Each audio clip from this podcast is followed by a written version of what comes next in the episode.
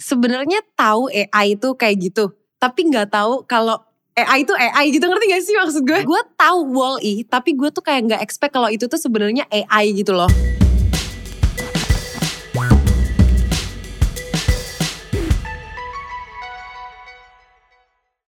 Halo teman-teman, selamat datang di podcast kami yang penuh dengan informasi dan inspirasi. Wah, kaku banget ya. Sengaja tuh, kenapa kita bikin lebih kaku? Pertama dari kata-katanya aja. Ini skrip pertama yang kita cobain juga pakai chat GPT, pakai AI atau Artificial Intelligence. Karena hari ini kita mau bahas itu.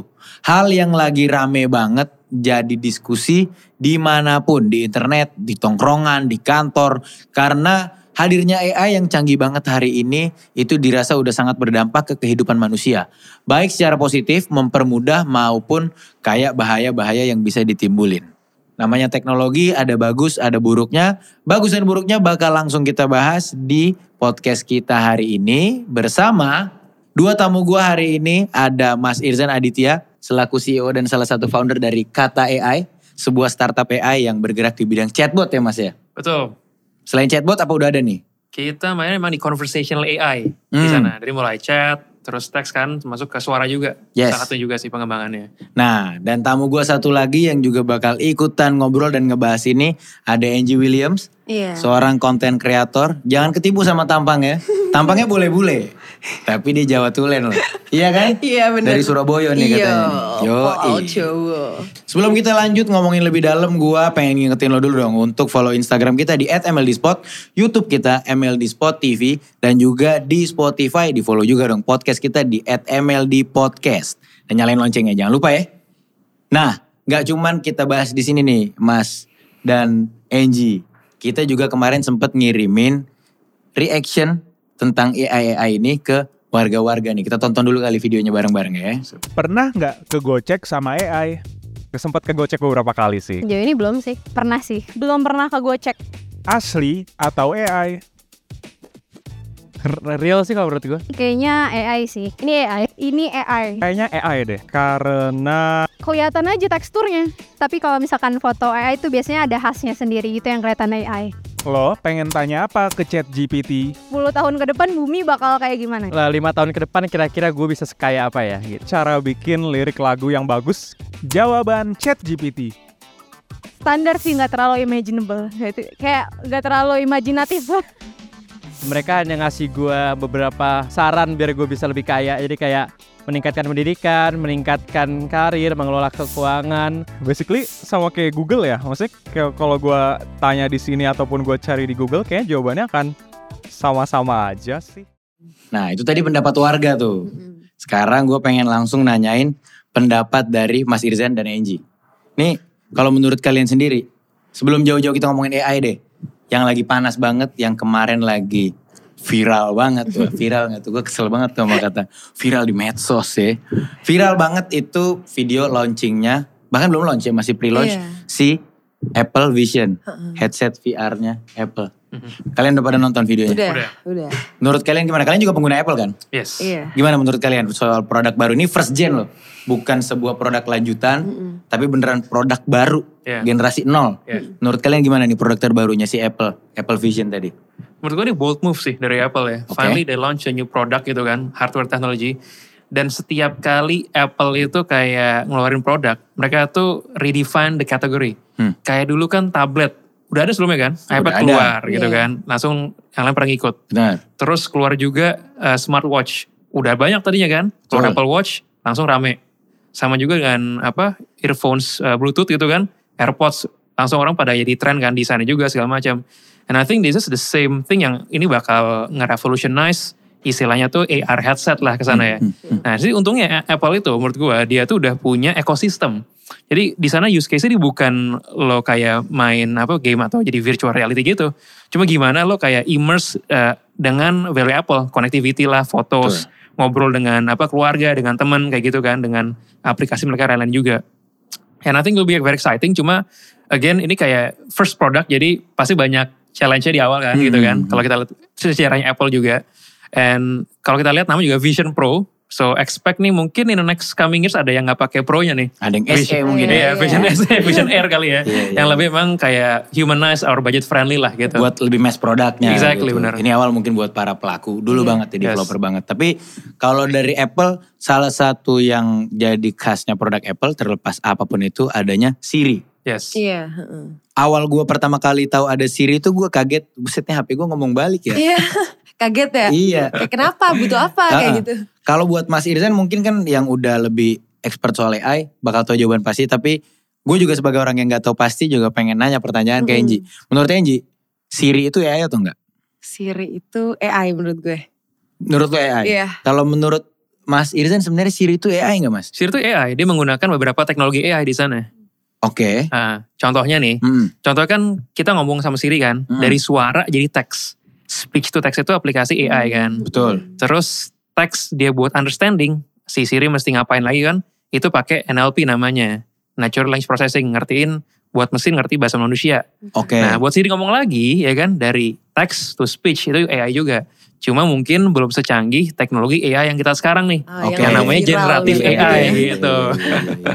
Iya. Kalau Enji sendiri pakai Siri sesering apa? gue jarang banget sih pakai Siri karena gue kayak sering kaget gitu loh kan Siri juga menurut gue belum secanggih banget belum 100% perfect ya kadang-kadang kita tuh ngeklik apa tiba-tiba Siri muncul iya Iya. tung tung gitu kayak gitu gue kesel jadi gue matiin Sirinya karena agak ganggu tiba-tiba tung tung gitu Bener bener bener bener. Gue kira lo udah yang kayak orang-orang biasa kita lihat di film-film tuh yang kayak Hey Siri. Oh, enggak sih yang enggak semuanya udah sih. Hey Siri. Kalau Mas sendiri penggunaan Siri itu rutinkah atau semacam Siri ya kayak Hey Alexa Iya. atau Oke Google. Ya. Itu Mas sendiri sebagai orang yang bergerak di bidang AI sesering apa sih sebenarnya pengimplementasiannya? Oke, kalau kita ngomong kayak voice assistant, Hmm. pribadi gue paling sering tuh di rumah ya pakai buat Oke Google tuh nyalain lagu gitu kan. Hey Oke. Google please play Bass Boy apa misalkan. Oke. Ya. Yoi, mantap, mantap, mantap, mantap, mantap. Terus habis itu misalkan buat kayak alarm gitu kan, hey wake me Yeah. up at bla bla bla. Cuma kalau pakai Siri sendiri sih paling sekedar alarm lagi, misal lagi nge-gym, lagi ngapain gitu kan. Eh, cuma itu doang sih nggak banyak ya sebenarnya. Hmm. Kalau Enji tahu AI pertama kali dari mana sih? Dari eh sebenarnya tahu AI itu kayak gitu tapi nggak tahu kalau AI itu AI gitu ngerti gak sih maksud gue Gimana gimana? Gimana Jadi coba kayak coba? dulu kan emang banyak banget tuh kayak yang tadi kita obrolin tentang film si uh, Wall-E itu. Yes. Gue tahu Wall-E, tapi gue tuh kayak nggak expect kalau itu tuh sebenarnya AI gitu loh. Hmm. Jadi kayak oh kayak gitu tuh dulu tuh AI ya kayak gitu. Oke Jadi ya. baru sadarnya tuh sekarang pas emang lagi rame-ramenya diomongin. Udah beneran ada wujud oh AI Iya, itu ini iya, gitu. heeh. Dulu lo ngebayanginnya berarti AI itu ya semacam robot Iya pintar. robot yang ada bentuknya. Gue tuh nggak expect kalau AI itu nggak ada, nggak kelihatan, nggak kayak segampang ini kita ngakses kayak sekarang gini. Yes, yes, yes, yes. Kalau gua itu mas ngebayangin wujud AI pertama banget yang paling kayak, oh kayaknya kemungkinan di dunia nyata nanti kayak gini nih. Mm-mm. Itu Jarvis helmnya Iron Man. Oh, iya, iya. Cuman gue dulu ngebayanginnya orang-orang yang bisa ngakses AI kayak gini, cuman orang sekaya Tony Stark. Iya. Atau sepenting itu jabatannya di dunia ini. Warga-warga cilik kayak saya ini kayaknya jauh dari akses AI gitu. Sampai ternyata sekarang siapa pun bisa tinggal Yes. Iya. one click away. Hmm. Kalau lu sendiri discovery lu terhadap AI sampai akhirnya lu terjun ke dunia AI itu gimana mas? Gue tuh awalnya di tahun 2015 itu kan Hmm. mulai startup gue, namanya Yes Boss. Jadi Yes Boss. Yes Boss. Sebelum kata, Kata AI. AI. Ya. Ya Yes Boss ini eh, awalnya kita bikin asisten virtual berbasis SMS Hmm. itu via teks. Mau pesan makanan, pesan kendaraan atau misalkan apa mau curhat itu dilayanin. Oke. Ibarat kayak super app lah cuma via SMS sama ada appnya lah habis itu. Nah cuma kita tahu buat ini menjadi service yang emang bisa dinikmatin semua orang, Hmm. available 24/7 itu butuh otomasi. Butuh setelah belajar lebih lanjut kebetulan gue emang backgroundnya di computer science. Yes. Itu butuh artificial intelligence.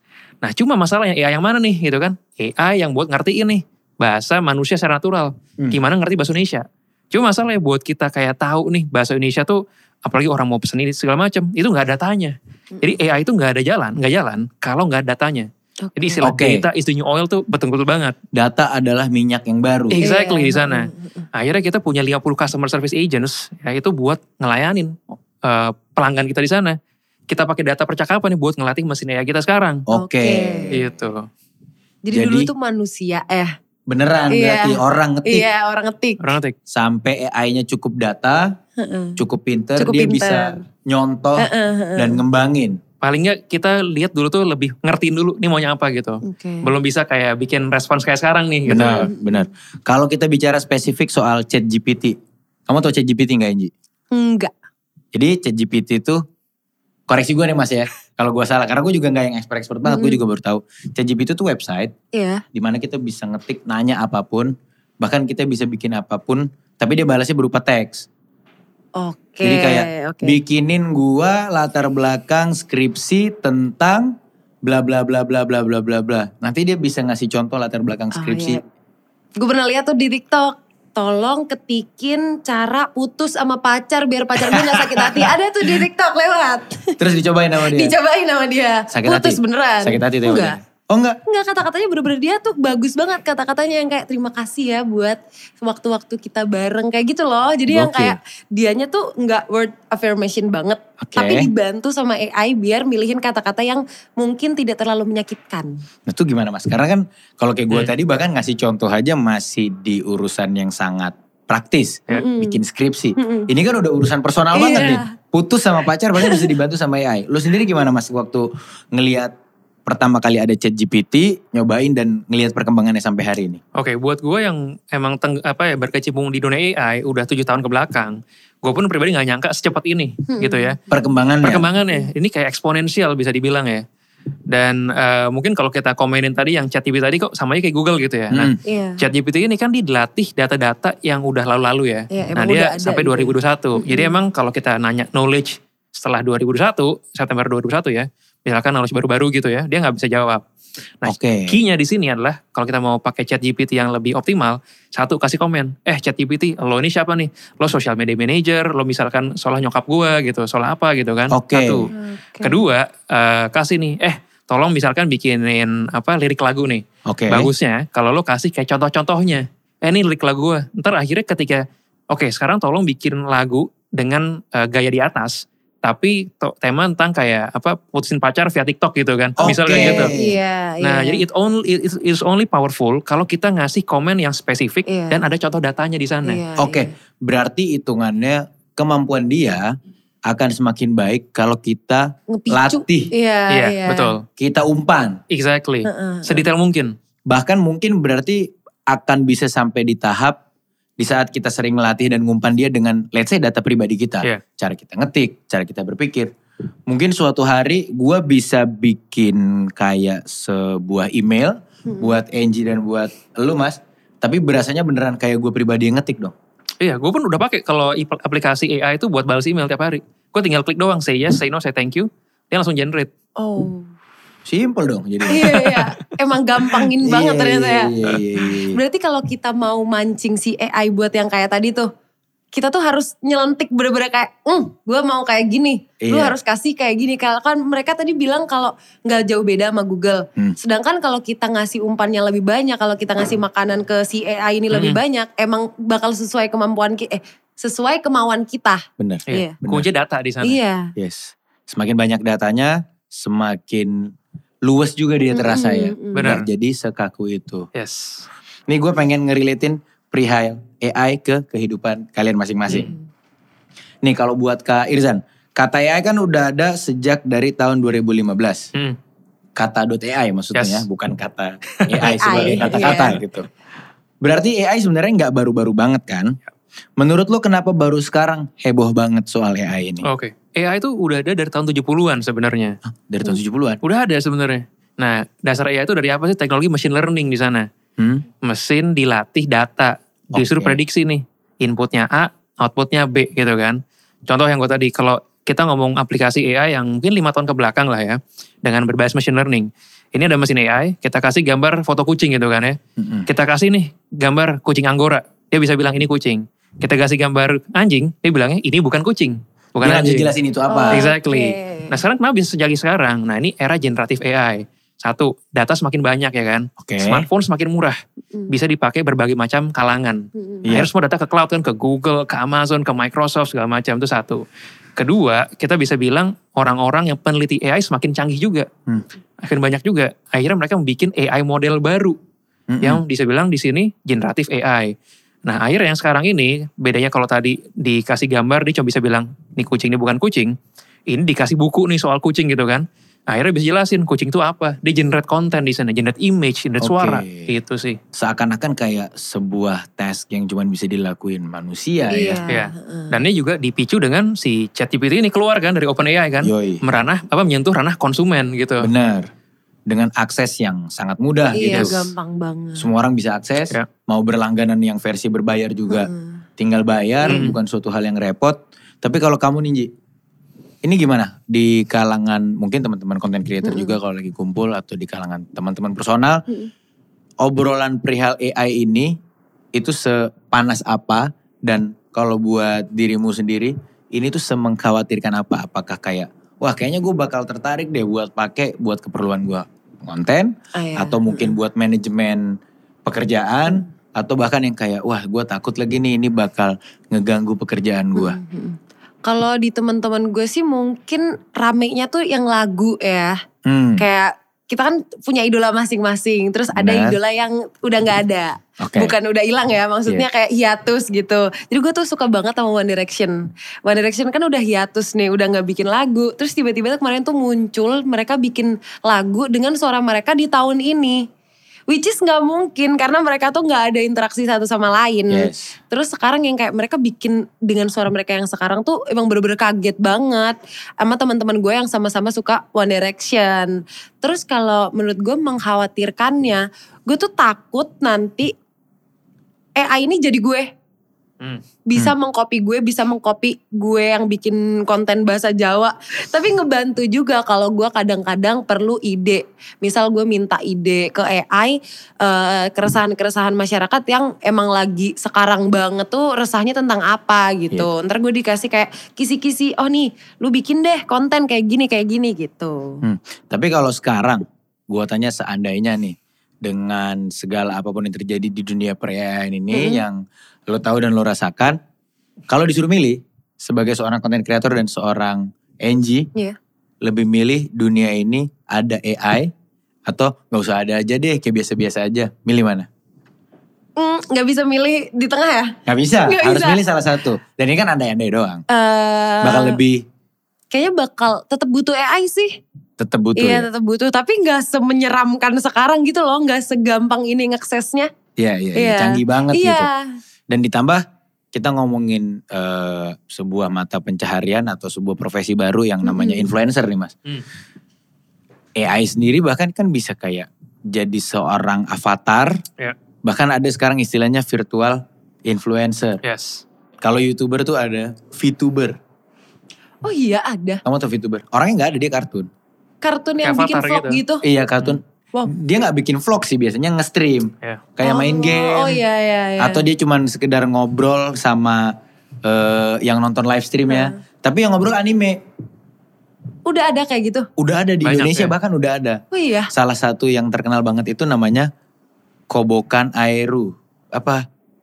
Siapa gitu. Oh nggak tahu. Dia plesetan Indonesia Oh, jadi bahasa iya, Jepang. iya, iya, Dia jadi iya. anime-anime gitu. Tapi ngomongnya Betawi banget. Tapi itu ada orang di belakangnya atau emang ya udah itu AI? Ada, masih ada oh, orang masih di ada. belakangnya. Oke. Tapi kan melihat perkembangan AI nggak akan jadi suatu hal yang mengherankan kalau nanti beneran ada virtual influencer yang juga bukan dioperate sama orang, dioperate Mm-mm. sama AI. Iya. Dirimu gimana ngelihatnya? Serem sih, Hmm. gue aja kaget nih denger kayak gini. Gue kaget banget kalau ternyata bisa nge-stream kayak gitu. Bisa? Wow. Jadi lu bisa kayak mager-mageran lu nggak kelihatan muka lu. Enggak. Cuma muka lu jadi eh, siapa kek jadi yang paling cakep gitu ya. Heeh. Wah serem banget. Dan biasanya jadi anime ya, paling populer sekarang formatnya. Jadi anime atau Iya, jadi cewek. filteran gitu iya, lah ya. cewek Iya. 3D gitu. Serem sih, serem sih. Kayak ada juga ini belum AI sih ya, namanya itu Lil Michaela. Dia influencer di Instagram. Iya. Kayak cewek-cewek OOTD yang Hmm. gitu-gitu. Tapi dia tuh 3D graphic. Iya. Jadi kayak misalnya foto sama kita hari ini diundang, Iya. dia nggak ada, dia tuh cuman 3D, image 3D. Oh, oke, Metahuman oke, dia. Metahuman Heeh, dia. heeh, heeh.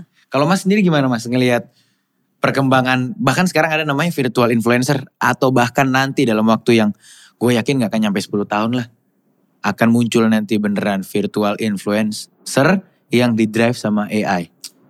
itu menurut gue bound to happen sih. Udah bukan hal yang sulit lagi. Kayak nggak usah nggak usah ngomong virtual influencer. Kita pernah bikin virtual friend. Itu cewek ada personanya, punya satu brand, kita ajak ngobrol. Itu ada orang ngobrol nonstop 4 jam sama dia. Curhat.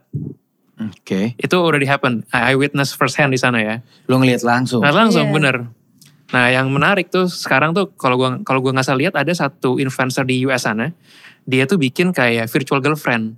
Jadi bikin diri dia jadi kayak pacar virtual tuh bisa ngechat via telegram. Jadi ngobrol bisa, terus ngirim suara, voice note bisa, dilatih dari kayak ngobrolnya. AI. Dan lo tahu berapa di, di charge-nya? Satu menit satu dolar. Satu menit, satu dolar. Dirimu gak tertarik? Enggak, enggak makasih. Kan bukan Angie yang ini ntar. Bukan Angie yang balesin. Bukan Angie yang ngetik. Jadi kayak seakan-akan nih ada satu robot yang dibikin ngereplikasi Angie kan Iya, berarti. jadi passive income. Ya kan, Ji? gue takut sih, gue takut sih. Gue takut banget ada gue yang lain gitu. Kasihan orang sih kalau ada gue yang lain gitu. Tapi kalau lebih bagus dari gue, enggak sih tetap takut, tetap nggak mau. Ngeri ya Iya ngebayanginnya ngeri, ya? ngeri, ngeri. Tapi gue sendiri juga ngebayanginnya memang ngeri sih gitu. Menurut lu sendiri kalau dari kacamata ethics atau moral gitu mas. Itu suatu hal yang sebenarnya lumrah atau mungkin gue sama sama Angie di kasus ini kita ngerasa ini suatu hal yang mengerikan. Serem, iya. Mungkin ini jadi mengerikan atau tabu karena kita datang dari zaman yang sebelumnya. Iya. Ya mungkin buat orang zaman dulu listrik juga dia ngelihat zaman sekarang Iya, takut kan. iya. Ngelihat HP Lihat juga mobil gitu takut. takutnya. Ngelihat Iya. mobil dia juga yang kayak itu apa gitu gitu. ya. Bagi dia mungkin bukan teknologi tapi bagi dia mungkin itu magic. Heeh. Sama kayak kita sekarang ngelihat AI. Iya. Masih agak kayak demi apa sih? Iya. Masa sih gitu.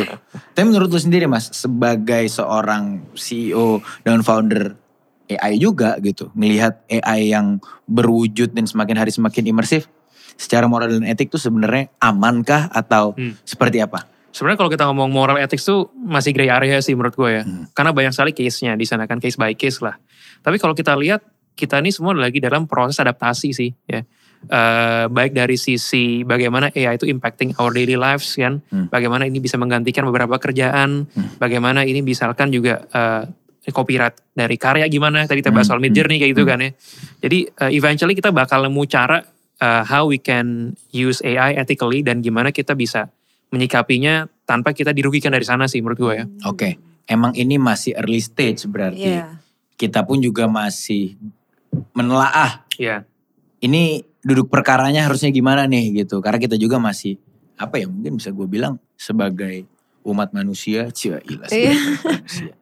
Kayak masih gelagapan, Iya. masih Iya masih meraba-raba juga. masih katro lah Iya, ya intinya ya. Tapi mungkin buat kayak anak kita, ponakan kita gitu ya, mereka lihat AI udah kayak ini udah kayak udah hal lumrah gitu kan. Iya, It's the new iya, norm iya. buat mereka lah gitu kan. Kayak kita ngeliat motor gitu. Heeh. Ya udah Iya, motor iya gitu. udah, iya. Gimana sih kayak kita ngeliat smartphone. Iya. Ya udah gimana sih. Bahkan mungkin orang tua kita aja dulu ng- ngelihat smartphone tuh yang kayak wow. Makanya minta diajarin ya. Iya kan gitu. Beneran sampai dia nggak ngerti ngoperate-nya Iya. gitu. Beneran udah Sampai password dunia. aja tanya kita. Padahal Iya. dia yang bikin. Padahal password kan? dia, Iya, gitu. mana gue tahu mah. Gitu Kebayang kan harusnya. gua, di saat kita nanti udah AI lebih oke dan generasi di bawah kita mungkin anak kita nanti atau adik-adik kita lebih lancar ya. Kita pun mungkin akan ada mengalami adaptasi juga pastinya ya. jadinya Pasti ya. lah ya. Tapi Ngomongin- percaya ya AI itu Gimana, kayak humanizing interaction kita sama mesin.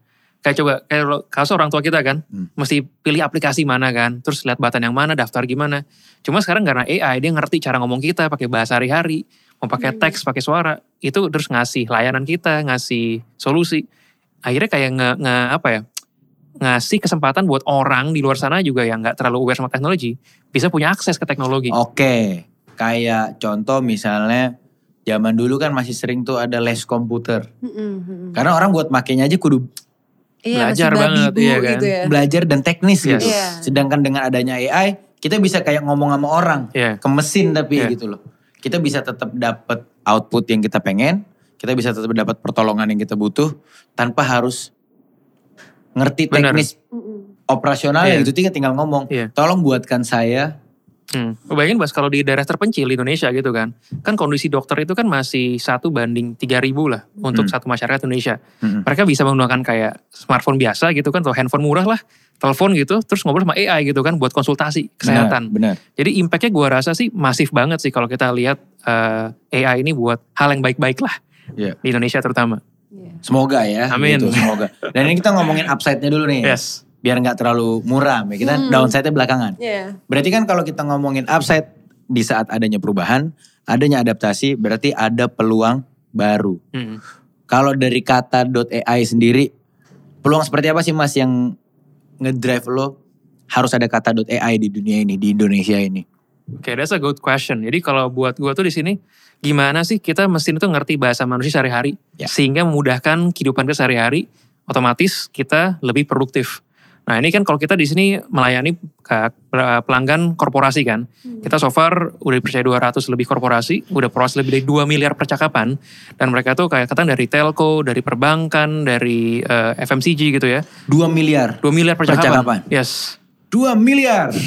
Wah enggak, bukan main quiz kita. Enggak, enggak, enggak salah, salah. Lanjut mas. Iya, itu kita ngebantu mereka untuk meningkatkan customer engagement sama profitability mereka juga. Oke. Customer engagement, jadi customer tuh jadi akhirnya lebih ngobrol dengan brandnya. Karena ini otomatis 24 jam seminggu dan juga ngerti bahasa manusia hari-hari. Kayak bilang tadi, ada satu brand yang bikin virtual friend ngobrol 4 jam nonstop. Itu satu. Curhat sampai ya. Iya. ha. Mm, mm. Ada brand lain yang berusaha ngumpulin data konsumennya. Ini tadinya pakai telepon, pakai orang gitu. Itu cuma satu dari lima orang jawab. Nah sekarang abis pakai kita pakai AI di via WhatsApp gitu ya. Yes. Itu empat dari lima orang tuh akan penuhin tuh ngobrol sama dia ngasih informasi secara suarela gitu loh. Belum lagi kita berhasil juga untuk bantu untuk nurin cost di sana. Hmm. Jadi pekerjaan yang repetitif mungkin lumayan stressful ya teman-teman yang di customer care gitu kan ya. Nger- eh, jawab pertanyaan itu tuh mulu. Itu bisa diotomasi dengan AI gitu sih. Kalau dari dirimu Ninji sebagai Gen Z, Cailah. sebagai Gen Z nih ya, dan seorang konten kreator yang mungkin bergeraknya lebih ke arah kreatif dibandingkan hal-hal yang teknis dan operasional.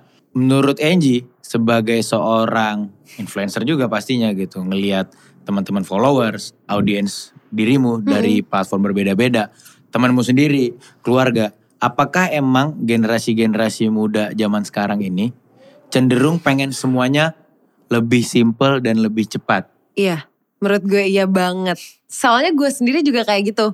Hmm. Kayak kalau ada yang cepet, kenapa harus yang ribet gitu loh. Hmm. Kalau ide aja, ide aja kadang kita tuh males mikir sampai kita nanya AI. Mm-mm. Jadi kalau bahasa Jawa tuh bahasa Jawanya tuh sadet saknyet. Jadi Sadet, sanyet. sadet saknyet. Minta apa tuh sekarang ya harus keturutan tuh sekarang, Sekarang, juga. iya Iya. benar. Karena kan habit itu kan gak usah jauh-jauh kita dari AI dengan adanya ojol. Iya. Mm-mm, mm-mm. Kayak sekarang gue pengen mie Aceh. Pipu pap mie Aceh. Iya tiba-tiba Iya datang. kan iya. gitu. Itu aja masih pakai nunggu gitu. Iya. Dan orang aja kadang sampai pengennya pakainya express. Iya. Padahal itu udah langsung datang loh. Pakai yang express. Berarti emang dari manusianya sendiri juga cenderung punya apa ya bisa gue bilang Habit baru ya. hmm, On demand generation kalau gue bilangnya istilahnya. on demand Generation. generation. Iya. Lu mau belanja apa bisa ya kan Mm-mm. sekarang. Lu mau nonton apa tinggal buka streaming platform kayak gitu Iya, kan ya. iya. Sama sekarang kita butuh apa juga we want it now gitu kan. Tapi kalau menurut Angie sendiri nih sebagai generasi muda lagi balik lagi ya yang juga lagi terdampak-dampaknya malah sebenarnya sama ini semua gitu. Dengan semakin mudahnya semua, dengan semakin gampangnya semua, semua bisa ngelakuin apa aja, itu jadi makin sulit dan stressful atau sebenarnya jadi malah makin hidup stress worry. No no stress lah gitu, lebih worry free. Eh, menurut gue plus minus sih. Gue kayak nge-overthinkingin dua side gitu loh. Oke. Kadang gue overthinking kalau eh gimana kalau ntar kayak gini tuh nggak bakal lama dan enak ya udah ya udah aja nanti tuh bakal ada titik dan kita udah terlalu dimanjain sama hal-hal kayak gini hal-hal yang cenderung ya udah kita mau apa tuh diturutin detik itu juga Sadet. Iya, sadet saknya. Iya, Gimana kalau nanti tuh bakal ada N-nya, bakal ada titiknya, mo- momen-momen kayak gini. Yes. Terus ntar tuh kita jadi apa? Karena kita udah terlalu gampang gitu loh, dapat apa pun yang kita mau. Ntar kita bakal kayak gimana ya? Ntar kita bakal ngapain ya? Gue sering banget overthinkingin hal-hal kayak gitu. Ya kayak tadi kita cerita film Wall-E ya. Iya. Sampai di mana digambarin manusia bahkan jalan aja enggak. Mm-mm. Udah pakai kursi hovering, Iya. melayang, semuanya dilayanin sama teknologi. Mm-mm. Akhirnya menurut kalian berdua, ini salah siapa? Apakah ini suatu hal yang salah dan harus disalahkan atau memang ini ya pisau bermata dua dari teknologi aja? Kalau menurut gue input output dari kitanya sebenarnya Hmm. itu harus lebih wise. Kayak kita mau nerima hal ini kayak gimana dan kita mau mengeluarkan ini kayak gimana tuh tergantung kita. Hmm. Jadi bagus atau buruknya itu gimana kita sendiri mau eh, menggunakan itu. Jadi kalau kitanya terlalu ya udah semuanya udah keturutan sama ini, Hmm. ya udah itunya gampang nanti. Nggak bakalan nggak bakalan keluar baik gitu loh, nggak bakalan eh, berimpact baik. Sedangkan kalau kita mau kayak eh, si AI ini berguna dan baik, kita harus kayak pelan-pelan aja, jangan terlalu buru-buru. Yes. Kita bakal perlu kok belajar juga karena hal itu kan juga baru. Kita kan Benar. baru kayak merambah loh sama hal-hal AI ini. Kita ambil aja yang dikit-dikit, nggak usah serakah semuanya harus dikerjain sama AI yes, gitu. yes, yes, benar. Jangan terburu-buru mungkin jadi kata kunci Hmm. dari Mas. ya. Iya. Kalau dari Mas gimana? Kalau gue lihat namanya teknologi itu uh, punya dua sisi lah ya. Kayak lo Hmm. bilang pada pada bermata dua gitu kan. Hmm. Jadi kalau kita nggak usah ngomong AI deh, kita ngomong internet deh. Hmm. Mau dipakai buat scamming, mau buat hal yang enggak-enggak juga bisa gitu kan. Benar. Mungkin lo pernah dapat email gitu kan dari Prince Nigeria apalah gitu, Iya. ngasih warisan gitu kan. Terus iya, scamming juga kan ya. Iya, iya, iya, iya, iya. iya. Nah itu via email gitu. AI juga sama di sini. Jadi balik-balik gue lihat dua sisi. Sisi uh, sebagai pelaku industri alias uh, teknologi platform mungkin kayak gue di sini, kayak main lainnya, kayak OpenAI, Google dan lain-lain. Ya ini kita punya harus tahu gimana bikin ethical AI dan Hmm. responsible AI di sana. Itu itu sangat penting di sana. Yang kedua, sebagai pengguna kita juga perlu lebih aware bagaimana kita memberikan data-data pribadi kita kepada platform-platform yang mungkin gratis di sini. Hmm. Karena paling nggak ketika kita ngasih data itu, itu otomatis akan dilatih menjadi dia AI yang kita hadapin sekarang sih. Oke. Dan akhirnya kalau kita masuk ke ranah privasi dan data pribadi, berarti kan ada kemungkinan besar juga kita dapat dirugikan dong. Iya. Data kita dipakai tanpa mungkin sebenarnya seizin kita, cuman kita tidak aware untuk memberikan pernyataan. Mm-mm. Karena kan kita kadang waktu terms and condition Langsung swipe Iya, iya, iya. lanjut. Oke. Yes. Gak mungkin mau baca sepanjang itu. Siapa juga yang Iya. sanggup dan ada waktu Iya, sebenarnya buat gue baca semua itu orang kan. bakal langsung scroll dan Iya. centang udah. Nah, sebelum kita ngomongin downside-nya, kita pengen dong kamu follow dulu kali IG kita di @mldspot, terus juga YouTube kita di MLD Spot TV bisa di-subscribe dan nyalain loncengnya. Sama juga sama Spotify kita di @mld podcast. Langsung di-follow dong. Nah, masuk nih kita ke downside. Privacy. Beberapa gue udah sempat nyobain beberapa kali aplikasi AI. Dirimu udah sempat nyobain nggak?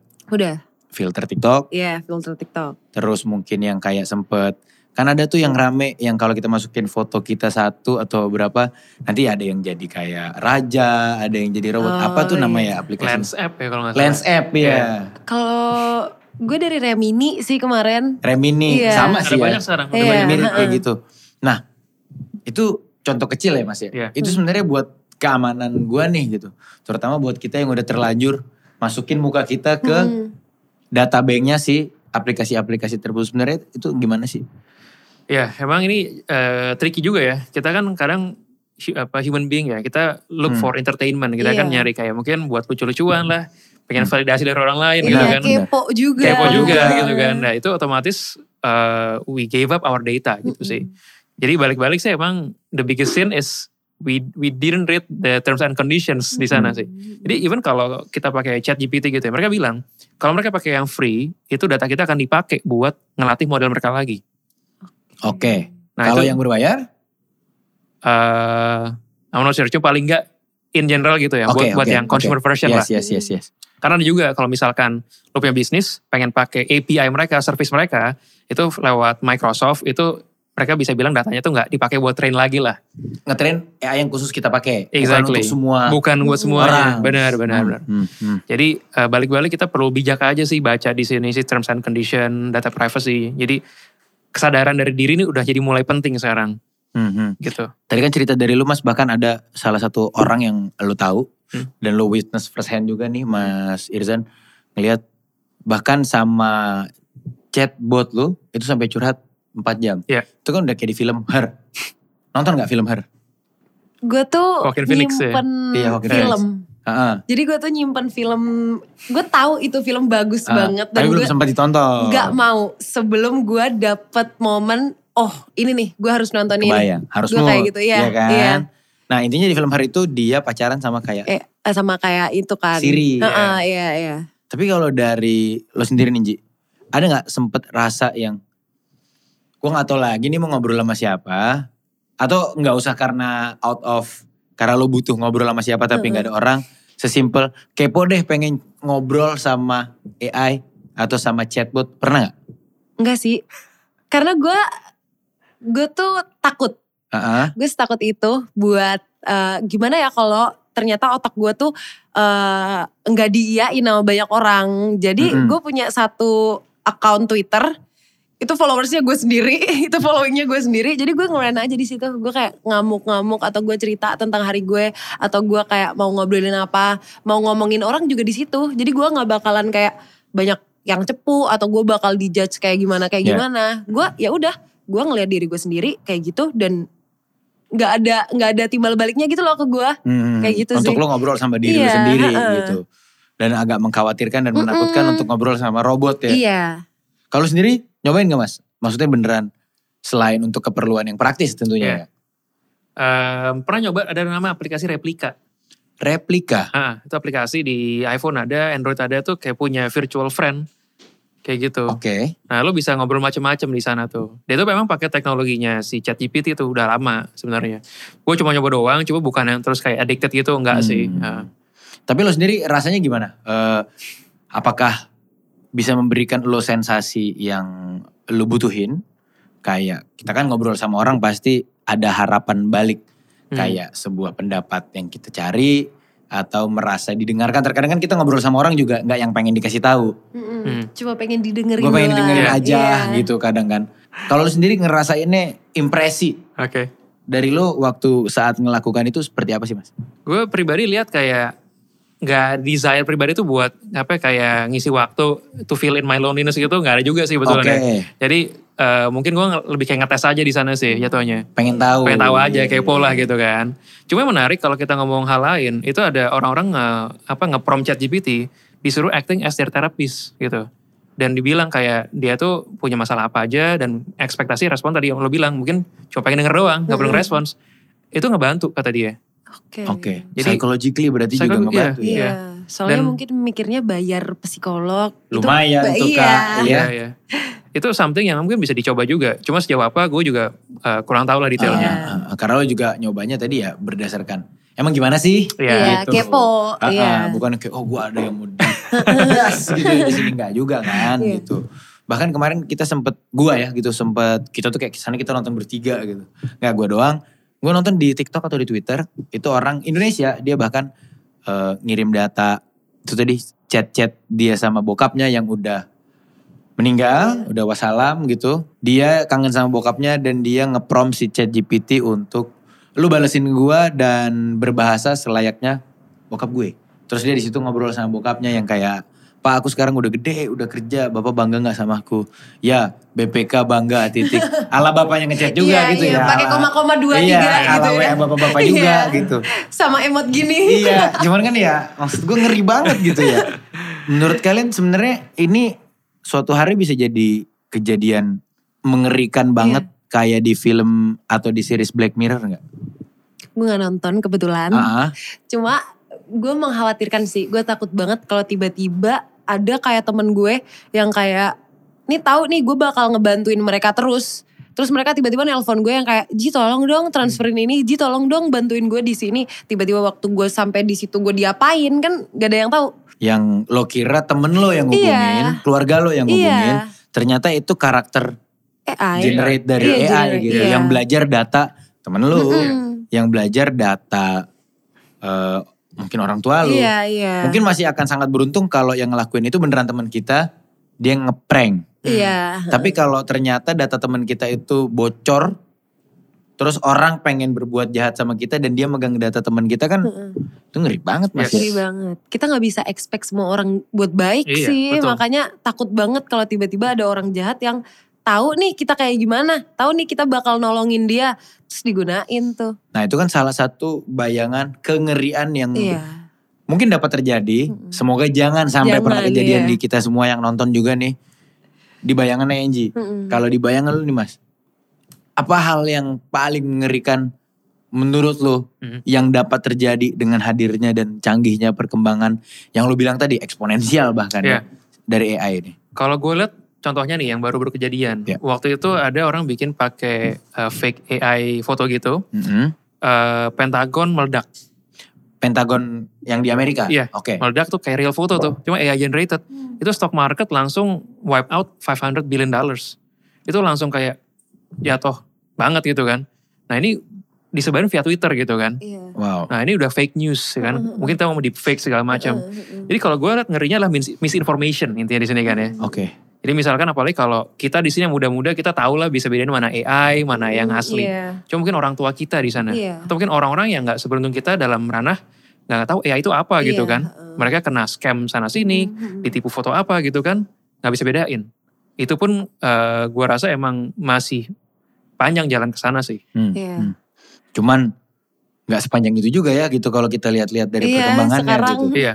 Panjang jalan buat nyari solusinya sih di sini. Iya, iya. Bukan itu terjadi gitu. It's, it's happening already gitu kan. Benar-benar udah Kayak bahkan NG Cira tuh udah kejadian di US Iya, sana. iya. Orang ngetrain suaranya terus nge-scam Wah. ke neneknya lah, ke orang tuanya, minta tebusan uang gitu Iya. kan. edan ya. Hmm. Dan kayak kalau berita-berita di Twitter kan kita seringnya baca ya udah tagline-nya aja apa kita Headline, baca. bener. Iya, nggak ngebaca beritanya, Bener, mager bener, juga iya, bener. karena kebanyakan gitu loh kita harus luangin waktu. Sedangkan kalau baca tagline-nya nih, misal eh, ada bom bunuh diri di Cinere. Lah gue kaget tuh. Iya, Sama iya. gue nih kayak Iya, gitu. iya. Gue langsung banyak orang panik. lagi kan. Mm-mm. Padahal kan belum tentu itu di mananya kayak Yes, gitu. Yes.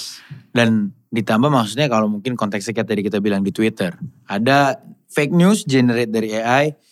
Mungkin kita nggak bisa nyalahin juga. Kita udah mencoba cross check. Cuma namanya orang ketipu sama hal baru sangat memungkinkan. Iya. Kita juga nggak paham-paham amat. Ditambah di Twitter kan ada sosok-sosok influencer lah. Yang sangat dianut sama followersnya yang banyak credibility opininya. Mm-mm. Mungkin dia kegocek, dia ngepost berita tadi bom bunuh diri di Iya. Cinere. Udah berapa orang Iya. menimbulkan Iya, kepanikan kan iya. akhirnya kan.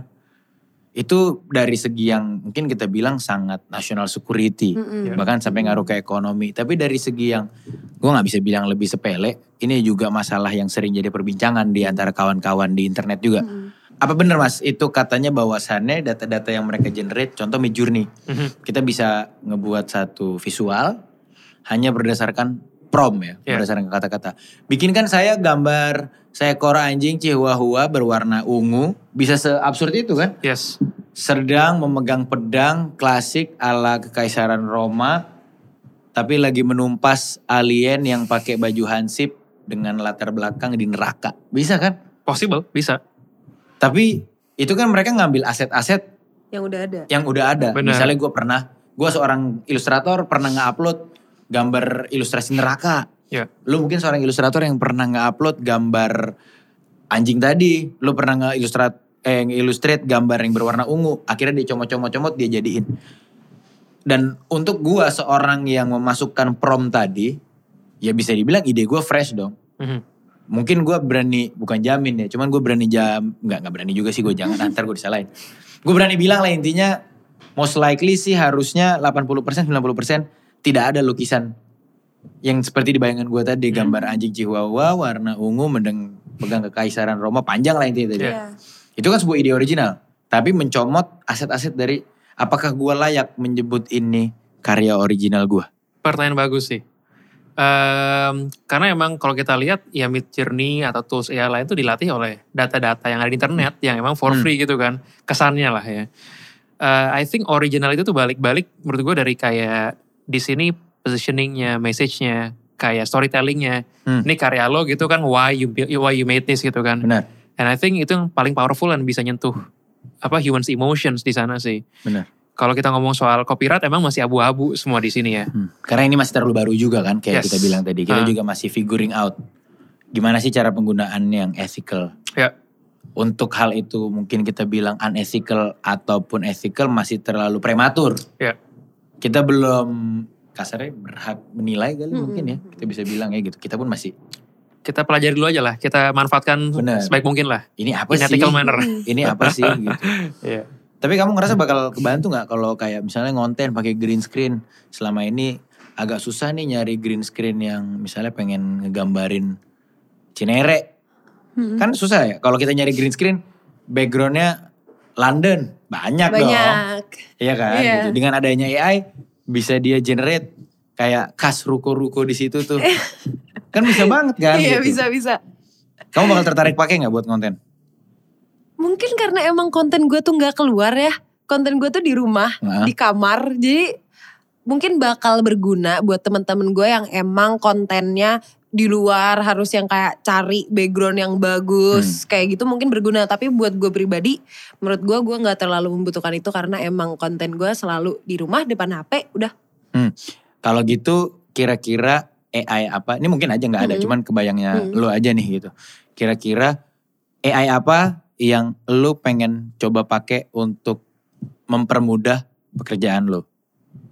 Kira-kira lu pengennya dibantuin AI di sebelah mana deh gitu mungkin simpelnya ya gitu. Eh, ngedit subtitle sih Edit subtitle. tapi yang bener-bener langsung kan ada ya subtitle yang udah ada subtitle Yes. tapi masih kayak bececeran gitu loh bahasa bahasanya masih yang kita harus ngedit-ngedit satu Hmm, ya. persatu. Gue pengennya yang bener-bener gue ngomong bahasa Jawa, ya AI-nya translate itu bahasa Indonesia dan langsung bener semua. Itu bakal ngebantu gue banget.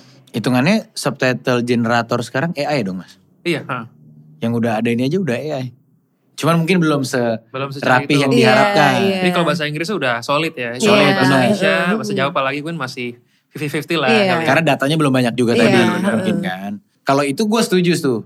Buat keperluan kayak teknis yang sangat Heeh. mempercepat dan itu kan tidak merugikan siapa pun. Iya. Jadi Harusnya. membosankan lah ibaratnya kan. Iya, iya, iya, iya. Yang lu juga bisa ngerjainnya, cuman Iya. makan waktu aja. Iya. Kayak waktu lo better dipakai buat yang hal lebih kreatif misalkan ya. Nah, boleh juga dong waktu lu dipakai buat follow Instagram kita di jago ya gue masuk-masuknya ya. Iya. Di @mldspot dan juga di YouTube MLD Spot TV. Spotify juga ada kita. MLD Podcast di follow juga dong. Dan nyalain lonceng lu. Nah pertanyaan itu mas. Selain katanya kehadiran AI itu bisa menggeser banyak profesi manusia. Ada riset juga nih katanya dari World Economic Forum yang bilang kalau bakal ada juga jenis-jenis pekerjaan baru yang muncul gara-gara AI.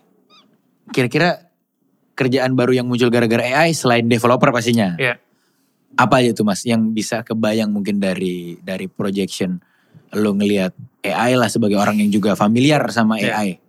Menarik sih. Jadi kalau mungkin gue sebelum ngejawab ini, kita mundur dikit pas gue bikin kata.ai kali ya. Oke. Itu kan mungkin orang ngeliat, wah lu gantiin pekerjaan customer service dong. Emang iya sebenarnya sih. Tapi akhirnya even di perusahaan gue ada tiga pekerjaan baru. Misalkan di sini ada conversation designer. Kerjaan lo apa? Ngebikin conversation, percakapan. Di sini lo mesti bikin ngerti bikin konten atau copywriting juga. Tapi seharusnya ada aspek psikologis mesti ngerti gimana yang engaging di sana. Oke. Ada juga di sini namanya kita bilang natural language trainer. Karena AI ini mesin itu butuh dilatih lagi datanya kan dengan data baru. Biar nggak kaku. Biar nggak kaku, Hmm. biar sesuai dengan brand tersebut dan lain-lain. Sama ada bot developer. Developer bikin bot jelas lah ya. Nah kalau kita ngomong di era generatif AI, kita mungkin bisa lihat yang udah mulai rame nih ya, prompt engineer. Jadi perusahaan-perusahaan ini udah mulai cari orang-orang jago prompting nih. Prompting chat GPT, Midjourney, aplikasi-aplikasi AI lainnya gitu Benar. ya. Mungkin ada juga nanti orang yang akan fokus untuk ngebahas kayak ethical AI tersebut gitu kan. Ini mungkin ada gabungan dari sisi legalnya ada, Ada sisi hukum ya hukum sampai ya benar. Dari sisi teknisnya ada juga. Nah itu contoh contoh beberapa hal aja sih. Tapi gue percaya namanya human tuh will always strive. Apalagi kita orang Indonesia. Yes. Paling kreatif lah cari pekerjaan Iya. gitu kan ya. Lebih paling jago ngakal-ngakali. Iya. Apa yang nggak bisa diakalin sama orang kita? Semua Nyari apa aja akalin. bisa. Bisa kita. Benar itu gue setuju. Dan terakhir ini juga pertanyaan mungkin juga jadi ujung dari obrolan kita dan diskusi kita perihal Hmm. AI di hari ini adalah gimana sebaiknya kita semua menanggapi AI di kehidupan yang serba digital ini. Dari Enji dulu deh. Menurut Enji, sebaiknya kita ngapain sih dan gimana cara kita ngadapinnya sebaik-baiknya? Sebenarnya kalau menurut gue yang tadi gue bilang sih, Hmm. kita tuh punya tanggung jawab sendiri sama apa yang kita ambil dan apa yang kita lakukan. Yes. Jadi kalau kita mau menggunakan AI dengan eh, secanggih itu sekarang tuh, lu mungkin-mungkin aja. Tapi lu bisa nggak pertanggung jawabin apa yang udah lu pakai, apa yang lu lakuin pakai si AI ini ke depannya? itu deh intinya. Iya. Bertanggung jawab. Iya. Baik dalam segi teknologi atau Heeh, apa pun iya, sebenarnya ya heeh. gitu untuk selalu apa ya mungkin considerate dan mawas diri atas Itu kan action Mm-mm, kita mm-mm. dan konsumsi kita juga Iya, ya. Jangan langsung lepas tangan kalau lu udah ngelakuin udah pakai AI nih, tapi nyeleweng. Terus lu kayak, ah gue gak mau ah, gak mau tanggung jawab, bodo amat, bodo amat. Ntar juga orang lupa, orang lupa, nggak bisa Hmm. kayak gitu. Lu tuh punya tanggung jawab sebagai umat manusia. Umat Buyo, ya umat bro. sebagai manusia, umat. lu harus Benar, tanggung jawab sama apa yang udah lu lakuin nih sebelumnya. Gitu. Benar-benar. Kata kuncinya adalah tanggung jawab dan be Mm. considerate. Self aware lah intinya gitu. Mawas diri ya. Dari Mas Irzan mungkin sebagai penutup juga obrolan kita di hari ini. Kalau gue ngeliatnya tuh kita sebagai manusia ya, as human being, kita tuh underestimate, uh, sorry, we overestimate the impact of changes. Ini kan Oke. perubahan di sini kan. Kita terlalu takut. We have this fear, bisa dibilang kan. But at the same time, we underestimate our ability to adapt. Kita tuh manusia tuh paling jago adaptasi sebetulnya. Oke. Kita takut changes karena this is the status quo that we've been doing until today Yes. that keeps us survive. Yes, menjadi zona nyaman. Exactly. Tapi tanpa kita tahu, kita jago adaptasi. Tiba-tiba kita pindah pekerjaan baru, kita misalkan ke sekolah baru kan, Hmm. punya teman-teman baru, lingkungan baru, kita bisa adaptasi. Nah sama halnya, using AI, uh, use it responsibly, ya kan, uh, dan in a ethical, ethical way, pakai untuk mempermudah kehidupan kita sehari-hari, dan jangan salah digunakan sih. Dan terus adaptasi dan juga uh, ibarat jangan ketinggalan. Karena I believe uh, every individuals, every business yang emang nggak pakai AI, mereka bakal left behind ke belakang sih. Ke depannya gitu. Ya sama kayak akhirnya orang hari gini nggak pakai laptop, ya akan left behind. Iya. Iya. Orang tidak keep up dengan, jadi tidak menjadi lagi relevan di hari ini. Yes.